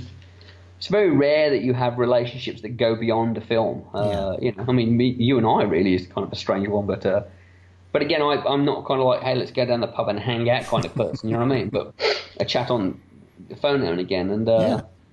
but but everybody on that film, I was really, you know, had a great time with, and I felt they all worked very very hard, and got the feeling that they all kind of walked away from it saying that was fun, and we enjoyed that. What would you say if the studio came to you and said they wanted you to write and direct the next one? Oh, well, I'm an idiot. Yeah, I'd totally do it. Oh, I'm in. You know, I mean, I've, I've said this before. If they came back and said, we've got fifty quid and a, and a fucking, you know, here's an iPhone. Can you shoot another Hellraiser movie? I'm I'm, I'm stupid. I've got no brain, you know. I mean, I'm, I'm like, you know, I'm not going to like, mm, let me talk to my agent. I mean, I'm, I'm, I'm an idiot. So, I mean, the reality is is that if, if they, if, if, if Weinstein Co. now...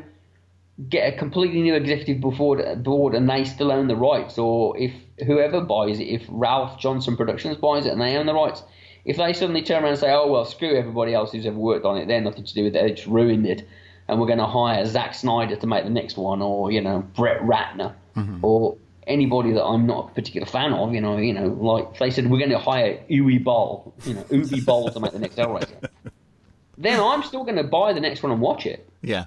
I'm not saying I'm going to w- enjoy it, but I, I, you've got my you've got my money already. I'm I'm I'm a sucker for a Hellraiser movie. Yeah. Because I'm always hoping that someone's going to do, do a great job. Uh, you know, would I love to see Clive Barker write one and direct one? Absolutely, literally. You know, I mean, like I'm a staunch Clive Barker fan, so I'd love to see what comes from the master's mind. Mm-hmm. And in the same way, if they came to me and said, Gary, we've got two hundred thousand dollars. It's a rights issue movie. Do you want to do it? I'd be like, yes. Mm-hmm. And if they came back to me and said, we've got a million dollars. Would you like to do something? I'd say yes. And if they came back and said, we've got three million dollars, and said, would you like to do it? I'd be like, and yeah. Yeah. So, I mean, I, I, you know, I'd love to. Do I think it'll happen? I'm, I'm, I'm constantly the, I'm constantly the negative naysayer. You know, I mean, I, I never think anything good's going to happen in life.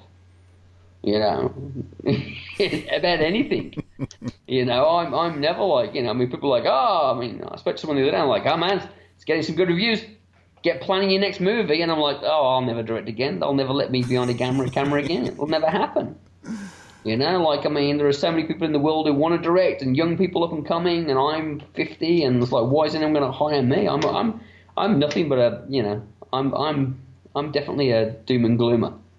Um, so I'm always a bit shocked when people say, yeah, I mean, would I like to? Yeah. Do I have some other ideas? There mm. are other things I'd like to do. I'd like yeah. to get away from Hellraiser because I feel like I did kind of one of them now, and I would like to do it if I had some more money, but there are other stories I'd like to tell. I've got a version of The Telltale Heart I'd really like to do. Um, and then there's a thing I wrote a few years ago called uh, No Man's Land, which still gets kicked around, but I don't know. It's the the, the movie making model has changed drastically. Yeah. Uh, you know, it really, really has. Right now, the only people who seem to be making tons of movies are uh, on Netflix. You know? Yeah. I mean, obviously, what I would love more than anything, I suppose, is someone at Blumhouse to see it and go, wow, this guy made this film for three hundred fifty thousand dollars. That's pretty good. Don't we have something we can throw him? You know, I think I'd like to work with Blumhouse because I, I like I love Jason Blum's Um, Uh, idea of the film industry, and it's very similar to my thoughts, and he's the one person who I listen to talking, and I listen to him on speeches a lot, and I go, uh, everything he says resonates with me, and it's yeah. like I've said what he's been saying for years, and uh, again, he's constantly making these films and going, I don't know why anyone else isn't doing this, and he's got it down right, which is that studios are too snobby to make low budget horror films. They're all, it's not cool enough for them. So uh, it's foolish because if there's, you know, it's very cool to make money, I think, and Jason's oh, God, doing a great job at it, you know, and uh, Blumhouse are dominating the horror industry where once Dimension used to and Lionsgate, and now Blumhouse is, is rocking it. Yeah. So, I mean, I'd, uh, I'd happily go and make one of their, you know, higher budget ones, or happily, honestly, make one of their low budget films. I mean, the films that they've made like Creep, which is super low budget, I'd happily do. I'd just like to direct again, I would. Uh, so please, anyone out there who's listening, uh, my number is... Uh, vote vote number eight on your scoreboard and uh, yeah. give me a call. And that's it. Available for weddings, bar mitzvahs and everything, as long as you don't mind having the, bli- the bride showered in blood and the groom sticking his hands in vomit. Then, uh, you know, I can do the most original wedding video you'll ever have.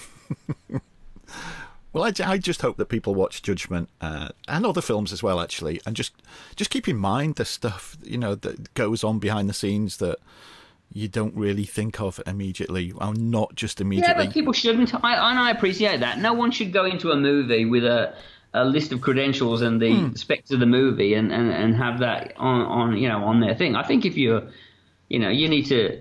If you know it's a low-budget movie, then you have to cut it some slack, obviously. Oh, yeah, um, yeah. But, I mean, you shouldn't, you know, no director should be able to hide behind their, well, I didn't have any money, you know. Um, and, I, you know, so it's, you know, I mean, anyone watching it knows it isn't a one hundred million dollars movie, but, you know. See, the funny thing about budgets is, you know, people always go, well, how can a movie cost one hundred million dollars? How can a movie cost fifty million dollars? And it's like, well, if if we'd have hired, um, if I'd have hired Jennifer Lawrence to be Edgerton, mm. yeah, our budget would have been twenty million dollars and three hundred fifty thousand dollars. Oh, right? yeah, yeah. It's a twenty million dollars budget movie all of a sudden. Yeah. Because she's getting twenty million dollars. I mean, I did a film years ago called uh, Killing Season with Travolta, De Niro, and, yeah, Travolta and De Niro, two characters in the film. And I think the budget was like thirty million dollars, but the film was only, the film actually cost less than six million to make. Uh, wow. You know, it's what we call below the line and above the line. So above the line talent is anyone who's like a, a actors and director and producers and those guys. And below the line is what the movie actually physically costs to make. Yeah. And all films roughly cost the same amount of money to to make per day. Yeah. You know, hundred, hundred and fifty thousand dollars a day kind of thing. You know, usually, or you know, forty to fifty thousand dollars a day. Sorry. You know, so it's like that's your kind of usual running costs. So you can usually figure it out from there whether it's a a four-week shoot or a six-week shoot or an eight-week shoot or a six-month shoot, and then everything above that. So when you think about making an Avengers movie, I mean, good Lord, oh, it's yeah. scary when you start looking at those about those costs of who's getting what, and surprising at times. I mean, it's shocking to see that people like Benedict Cumberbatch is only getting three million dollars, you know, and uh, Scarlett Johansson's getting eight million dollars, and, you know, and then Robert Downey Junior is getting fifty million dollars. Whoa, yeah. fifty million dollars. I mean, it's, it's, it's amazing. So, I mean... um Yeah, it's it's it's you know you can see why they're above the line is so crazy, um, you know, just the way it goes. So, uh, but uh, yeah, I don't expect people to, you know, I think, yeah, I can't I can't demand and say, well, look, I only have this. Mm-hmm. But I think if if you're going to, you know, if you're buying a hot dog off a vendor in the street, you're not expecting a three course meal, are you? Right? Yeah, it's true. Yeah. But I do, I do wish that cinemas and I do wish that studios would sometimes um, pass on that saving to the customer. I think that would be very fair. I do think it's strange that we're in the one industry where you pay one price no matter what the product. Mm. You know, you don't go into a restaurant and pay five dollars and get, you know, like I say, a cheese sandwich or a steak.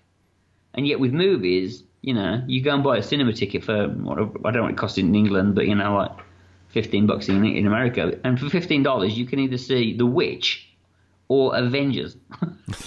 So how, how how does that work? You know, like surely whoever's putting The Witch on is making a lot more money than the people putting The Avengers on, right? You know, yeah, like, yeah.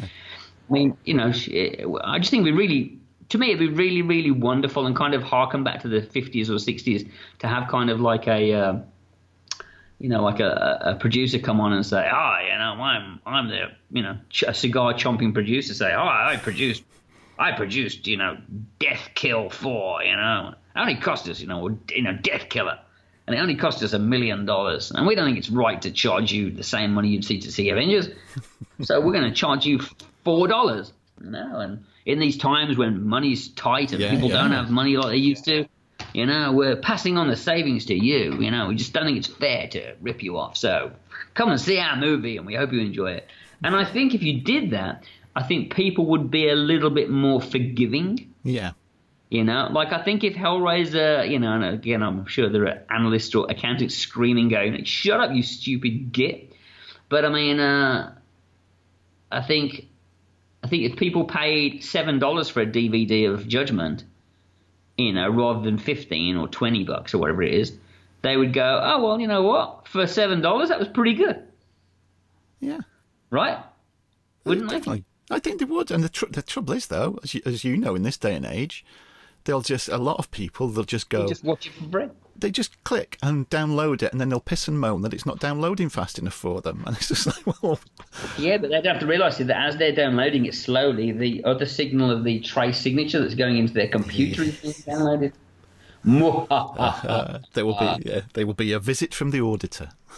Yeah, absolutely, you know. And, uh, you know, I mean, you know... I still pay for my songs on iTunes. I do. What can I say? I, yes, yeah. I have a real problem with it. I mean, I just think if someone's put the effort in, they deserve to get some money out of it. Yeah, you know, me too. And, me uh, too. You know, and I don't get any of it. I mean, I gave all my money for the directing to uh, writing and to the effects and makeup effects. So, and I don't get any payments back from the movie. No matter how well it does, I see nothing, which my father finds finds very uh, amazing. You know, again. Talking to my blue-collar dad in Burntwood, England, he's always like, well, Tom Hanks gets, like, loads of money every time they make a movie. And I'm like, yeah, Dad, well, you know, when you're the director of Hellraiser Judgment, uh, you know, the payment you get at the beginning is that's it. Yeah. You know, it's not a Directors Guild movie. You're not protected by a union. So uh, you're paid and that's your fee, you know, and that's the end of it. And hopefully you hope that one day you... get a bigger movie when you're in the guild and you do get a bit of uh, profit participation, but uh, not on this one. But I don't mind. Uh, again, I'm quite happy. I, you know, I've always had a... It's same with the effects and everything else. I hate people who do a job and then moan that they're not getting paid enough. Yeah. You know what I mean? Whether it be digging a hole or whatever. If you agree to dig a hole for a hundred pounds, then shut up and dig the hole for a hundred pounds. There's nothing worse than someone who agrees to dig a hole for a hundred pounds and then spends the entire day digging the hole moaning about it. You know, I normally get two hundred and fifty for doing this. Can't believe I'm doing it for a hundred pounds. I mean, if I ever have work people around me like that, I just say, get out, leave. Yeah. You know, either do the job for which you agreed and do it with a smile and be happy for the money, or get the fuck out. But don't moan about it all day long. And I'm the same. I've been paid big, big money to do makeup effects, and I've been paid shitty money to do makeup effects. Yeah. And uh, if I agree to do it, then that's upon me, not on the person paying me. If that's all they've got. Yeah, yeah, exactly. And if I'm stupid enough or desperate enough or happy enough to do it for the money, then that's me. And uh, people just need to shut up. And look, the reality in life is that some people are going to make lots more money, and some people are going to get, uh, you know, have nicer, cushier lives, and uh, but, you know, are they better lives, you know? The one thing I've learned as you get older is that uh, it's not all about, you know, how many cars are on the drive and how much money is in the bank. Mm. It really is about the quality of your life. And, oh, uh, definitely. definitely. I would say don't don't chase the dream. I mean, I've worked with people who, who make ridiculous sums of money and don't seem that happy. And I've worked with people who are very, very wealthy, who are very, very happy and live crazy life. Um, you know, but I mean, uh, you know, A cup of tea and a slice of toast doesn't cost a great deal at all, and I get as much fun from that as I do from most things, or watching a D V D in my house and uh, yeah. and chilling out. So I mean, uh, and I, you know, one of the most rewarding reviews I have to tell you is there's a great review on YouTube. I I I, I urge you to seek it out. Okay. I think it's called uh, Hellraiser Judgment: Honest Opinion, First Thirty Minutes, and it's. Uh, It's some dude sitting in his basement in America, and he's got a bottle of bourbon and a, and a, as he describes it, a sweet bud of sticky icky. And uh, he's clearly an, an Insane Clown Posse fan, which I am as well. And uh, he's just sitting there, he's just like, hey man, so sitting here watching fucking Hellraiser fucking Judgment, got some sweet ass bourbon, got some fucking sweet ass bud, you know, and I gotta say, you know, I'm fucking enjoying this movie. It's pretty dope, you know. A lot of people said it was going to... I mean, you know me, I'm a big critic of Hellraiser. They've been pretty shit since uh, Bloodline, but this is pretty dope. thirty minutes in, got to tell you, really enjoying it. So uh, get some bourbon, get some sweet-ass sticky-icky, and watch Hellraiser Judgment. Whoop, whoop. And I was like, you know what? That's made my day. Like, I, I will take that over Forbes giving me a nice review, or which they did. Uh, and uh, Bloody Disgusting, give me a nice review, and mm-hmm. Dread Central, yeah. and uh, Rob Ridnor at, at Clive Barker Cast. Just to know that you've touched one person sitting in his basement, you know, drinking some bourbon, you know, smoking a bit of bud, and uh, and saying, you know what, this is pretty, this is pretty dope. This movie is pretty weird and trippy, and uh, somebody had fun for uh, for seventy minutes, you know, and that's uh, that's nice, you know. Yeah, um, definitely. And, and, You know, yeah, there are some nasty ones out there where people are getting all bent, bitter and twisted and bent out of shape and, and you know, all hating. And it's like, you know what, maybe they need to smoke a little bit of the sticky icky and have a little drink of the bourbon and chill the hell out, you know, and uh, maybe life and the movies will all be a bit sweeter. Yeah, let's hope so. Well, I think that's a good way to, to round it off on that positive note with it as well. There you to, go. Yeah, absolutely. That's really good. Well, you know, obviously, congratulations on it finally being out there. And I know sales-wise, I was looking at it, it, it did really well on Amazon. Uh, we're still waiting. I, you know, I've, I've talked to you off air as well. You buying it in the U K. There's more worldwide deals still to sort out as well, isn't there?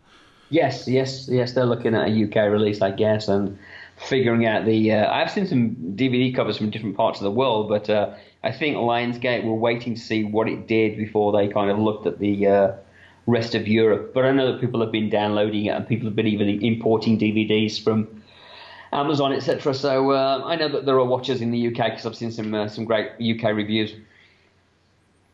Yeah, and what's next? What's next for you then, Gary? Um, I'm heading out to Berlin uh, again next week to work with my dear friend. The anti-conjurer uh, Dan Sperry uh, on his German tour. Oh, great. And then he's at the Shepherd's Bush O two, uh, I think, in end of May or June. Yeah. Could be, for a one night. So, uh, yeah, um, Dan's an amazing illusionist. If you haven't seen him online, I suggest you check him out.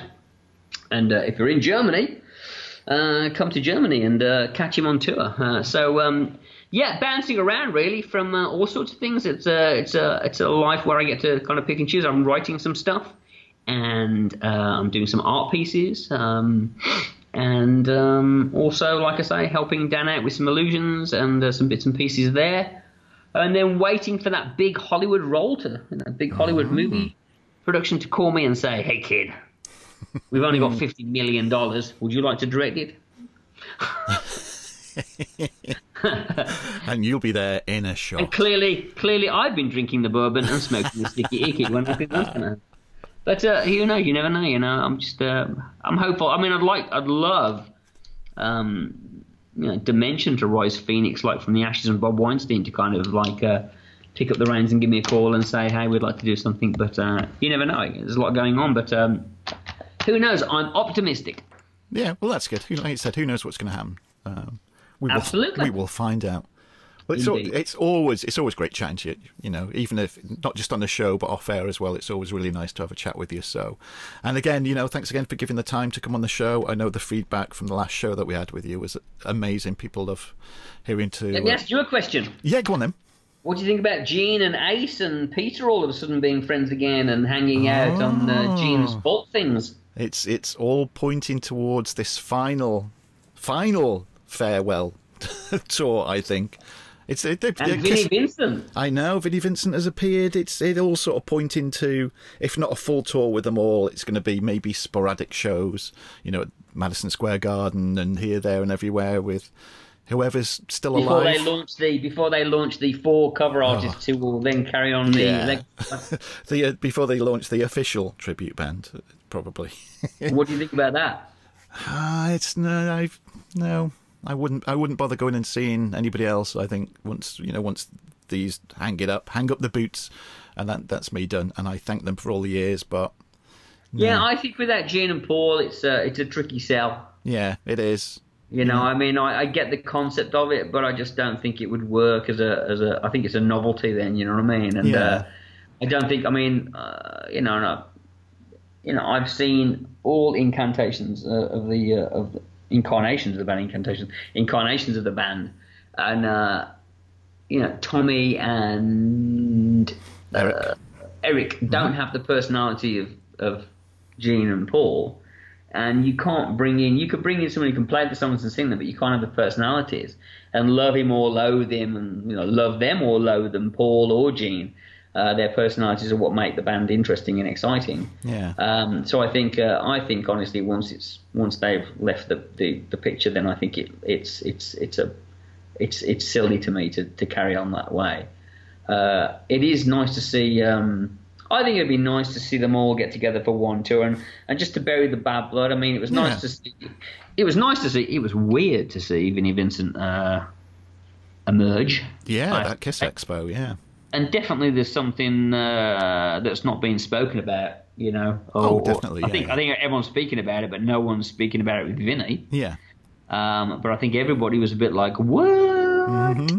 You know what I mean? You know what I mean? And even my and my wife was like, "He's wearing women's shoes," mm-hmm. you know. Um, you know, uh, and those are women's pants, and that's a women's pantsuit. Um, but I mean, um, I think it would be, I think it would be great to see uh, one last hurrah. You know, and to see, you know, to, to even see Vinny play live uh, with them, you know what I mean? Uh, you know, to, to come out and wouldn't it be fantastic if they announced tomorrow and said, you know what, we're going to do two drummers, two oh, lead yeah. guitarists, and, you know, everyone's going to come out, you know what I mean? Yeah. Because uh, I do think, I, and I do feel that Eric and Tommy uh, are are part of the band. They've put in the... Oh, they, in yeah. The, yeah, they've put the time in, I've, definitely. And I've liked songs that they've done... you know, that they've worked on. So, I mean, uh, you know, do I think it's a bit weird they dress up in the gear? Yeah, I do, but, you know, but um, it is what it is. But I do I do feel they've earned the right to be, I mean, it's been a long a long time. Um, and I'd go, I, I'd go, and uh, it could be huge, you know. If they did stadiums, it'd be fantastic, I'm sure. Um, but I think if you did that, then I think you have to knock it on the head. I think this idea of doing tour after tour after tour of farewell, farewell, goodbye, cheerio, we're on our way out. No, really, really, we're going this time. No, seriously, this time we are going. No, really, I know we said last fight, but we are this time. He's a bit insulting to the fans. It is, yeah, yeah, yeah. And, uh, and they're not the only ones. I mean, I think Scorpions really did the same thing. I mean, I went and saw them on two farewell tours. Uh, and the one band who I think really should hang it up now... Um, with everything that's gone down, and uh, I think I just think it was the right time to do it. Is Judas Priest? Yeah, with what's happening in the band there as well, with like you know Paul Glenn and it's you know they got that amazing twin guitar sound of you know Glenn Tipton and K K Downing. That's gone now, and you know as much as I do well, like I mean, Richie think, Faulkner you know, I think, was good. I think but... Faulkner and and Sneed, Sneed are doing it. You know they're they're doing it live, and mm. it was great to see Glenn Tipton come out and do some songs with them on the uh, on the new tour.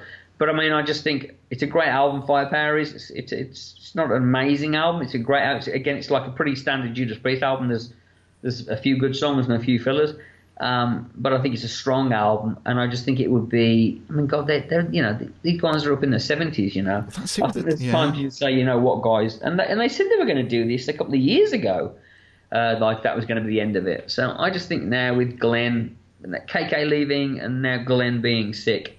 I think the right time is to just say, you know, thank you very much, guys. It's been fantastic, and, and to move on, you know. Yeah, yeah, definitely. I mean, because the you know the three band, bands that we mentioned with Kiss, Scorpions, and Judas Priest, all three I got into them in the seventies, as you probably did, or you know, not too long after. And it was like, if you told me then that I'd still be you know buying albums by them and going to watch them in twenty eighteen, I'd have thought it ridiculous. But It's well, so, I think yeah. the ones that, the ones that you have to look to and go, now there's the way to do it. There's there's professional, hmm. and there's the nice way to do it. Is Rush, you know what I mean? Yeah. Like a couple of years ago, I was in L A. We were working in the workshop one night, uh, me and Mike Regan, and I was like, Rush are playing tonight at you know Irvine Meadows, and I said we should go. And I didn't have tickets, and I said to Mike, I said we should go. And Mike's not a, a, a particular rock fan. He's not, you know, he knows a few songs, but he he tends to go to concerts. If I drag him along and say, hey man, do you want to come and do a gig? He's, you know, he wouldn't kind of say, hey man, there's a gig going on, do you want to go see it? But he'll, if I say I'm going to see a band, do you want to come along? He'll he'll tag along, you know what I mean? Yeah. And I said, uh, I Rush are playing tonight to Irvine Meadows. I said we should go to Irvine Meadows and go and see Rush. And he was like, well, yeah, Mike's always a stickler for, you know, details. He's like, oh, well, do you have tickets? I'm like, well, we'll just we'll, we'll we'll blag some tickets when we're there. You know what I mean? On the door kind of thing. I think it's pretty much sold out, but I'm sure we can get in. So we drove to Irvine Meadows, and on the way, Mike said, why, you know, like, I know you've seen Rush before, but, you know, it's a bit, it's a bit last minute. And I said, I think this is going to be the last time they ever play. I said, I've got a feeling that they're, they're, you know, it's unwritten, it's unsaid, but I get the feeling that they're gonna, they're gonna sign out. You know, yeah. they're gonna, they're just gonna not gonna tour again.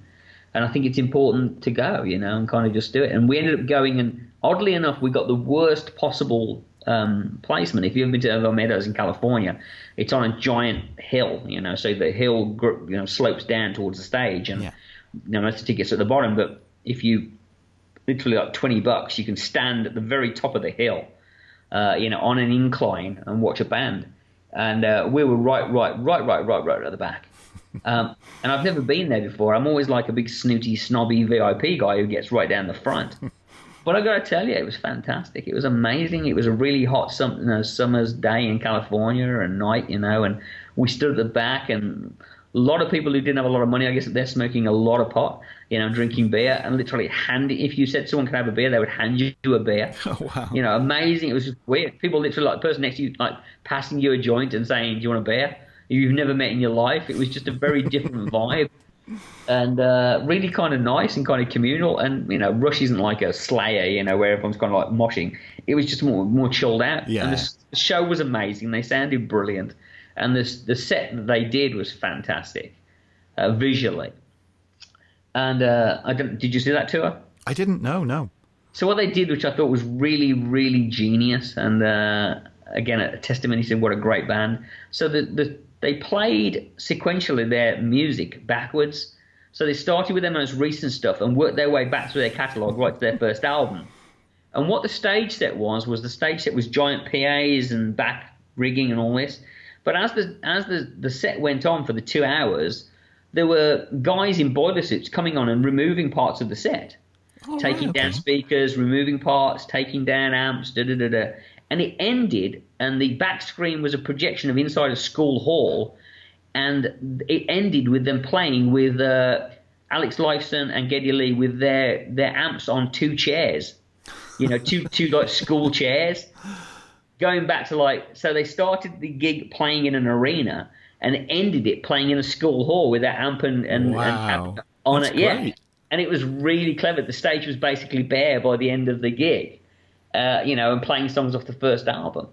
And it was just brilliant. And uh, it was really memorable. And we got in the car and I said, they're never going to play again. Because Neil Peart's basically said, look, you know, if we if we stop for two years now, it'll take me six months to get up to speed. Mm. I'm getting older. I don't think I can play it like I used to. And if I can't play it right, I'm not going to play it. Yeah. And obviously that's what's happened now with them announcing their retirement. But there was no big farewell tour. There was no cashing in. Mm-hmm. There was no big hurrah. They did a tour. Everyone in the know knew. It was a spo- you know, unspoken, spoken word kind of thing, unspoken, you know, vibe. And those that wanted to go and see him saw them. And uh, and they stepped gracefully from the from the limelight, and and I think that's a really really brilliant way to go. And uh, I feel like Kiss, you know, obviously Kiss wouldn't do that, you know, it's not the Kiss way. Yeah, yeah. But I do think it would be great to put on the biggest Kiss show ever with Ace, with Peter, with Vinnie Vincent, with Bob Kulick, you know, uh, with Bruce Kulick, sorry, and uh, you know, and. Uh, and Eric and Tommy, and do one big final fucking tour and then say, thank you very much, it's been amazing. Yeah, that would be and good. You'll never hear, you know. Yeah, you know, that was the the hottest band in the world, you know. You wanted them, you got them, and that's it. Yeah. Same with Scorpion, same with Judas Priest. I think it would be the right way to go out. But uh, that's just my two pence anyway. Oh, no, I totally agree. I think the same. I think that would be really good. And, you know, we've always got the music that they give us all these years ago, and just to go out and with a big bang like that, that'd be great. It really would. Yeah. Yeah. yeah. Well, you know, if they do, we'll have to get to, uh, have to, get to a gig together then. Absolutely. Sounds yeah. good to me. Right. Well, thanks. Okie dokie. Well, thanks for everyone for listening. I really appreciate it. And uh, I hope whatever I do in the future, you'll... Uh, You'll tune in and buy it. And if you haven't bought a copy of Judgment, please rush out to your local wherever and uh, order it online. Definitely. All right. Cheers, Gary. You're an absolute star. Good Take to care, talk to Dave. You. Thanks, mate. All Take right. care now. Okay. And the alarm bell, as always, brings to an end another interview show. Hopefully you enjoyed that as much as I enjoyed chatting with Gary. It's always, it's a total pleasure having a chat with him. He's one of those people that, when you're doing a show like this, I don't need to do anything at all, really. I just happily sit back and listen to some great stories from him, which I'm sure you've done too. Please give us some feedback uh, on the show. Give us some feedback on Hellraiser Judgment if you've watched it. If you haven't watched it, go and buy it and get those sales up even higher. Uh, and, and then let us know what you think. The way that you can do that is if you go to our website, which is sixty minutes with dot co dot uk. There's a contact us form on there. Or you can email us direct, which is contact at sixty minutes with dot co dot uk. We're also on Twitter and Instagram at sixty minutes with, numerical sixty, not alphabetical. So give us a follow on there and you can keep up to date with everything that we're doing. And so, I'm well, I don't know when you're listening to this. I don't know when you downloaded it. But today we put two shows up for uh, Easter Sunday. We put the entertainment show up with myself and Chris, and this one with myself and Gary. So hopefully we'll give you something good to listen to. If not this weekend, well then at some point wherever you are in the future. So thank you for listening, and we'll be back again soon.